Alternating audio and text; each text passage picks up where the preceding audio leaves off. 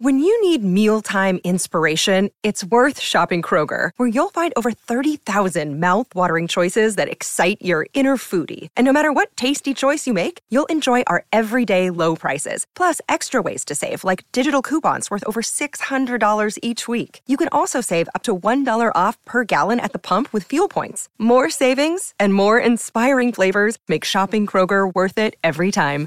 Kroger, fresh for everyone. Fuel restrictions apply.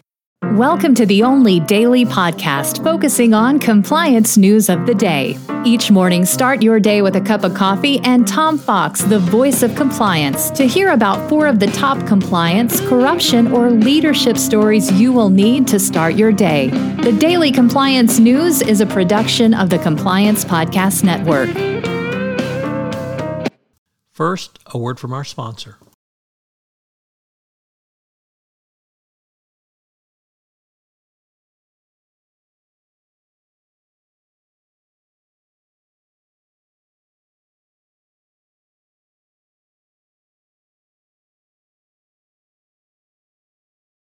The Daily Compliance News for October 13, 2021, the Pesky Emails edition.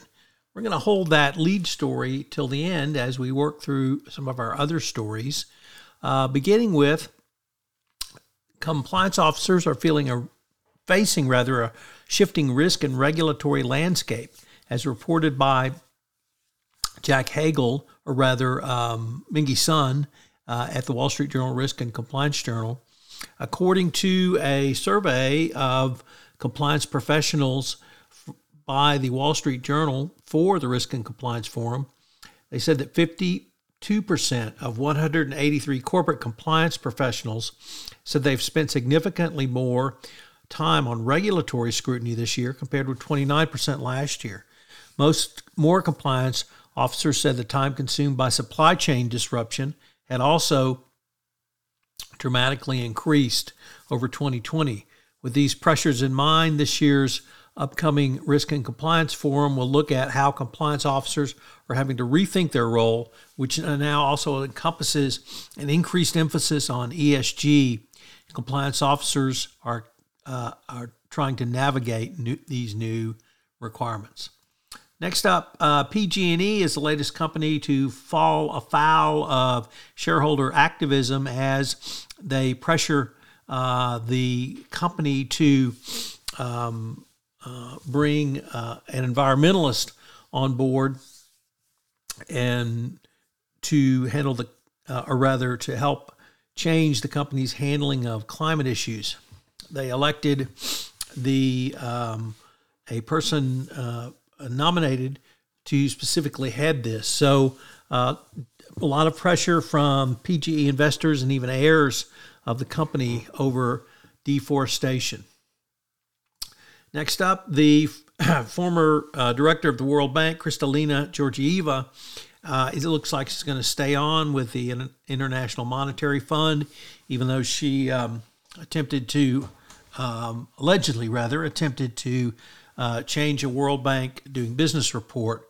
So uh, you can only say that her credibility is significantly damaged. And now we're going to turn to our lead story, which is Jon Gruden. Jon Gruden uh, resigned Monday night after a trove of emails were uncovered in an unrelated NFL investigation uh, you, where he used extraordinarily insensitive racial, homophobic, and misogynist language against a wide variety of people uh, up and down the league, including league owners, the commissioner, the head of the NFL Players Association, various NFL players, female referees, um, the attempt by the NFL to make football safer through its concussion protocols, uh, and those who protested uh, alongside Colin Kaepernick.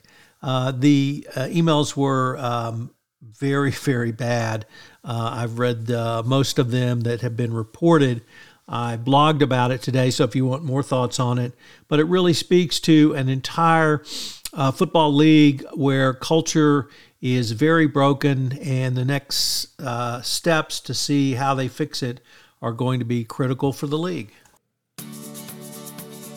The Daily Compliance News is a production of the Compliance Podcast Network and a proud member of C Suite Radio. Thanks so much for listening. I hope you'll join me again tomorrow.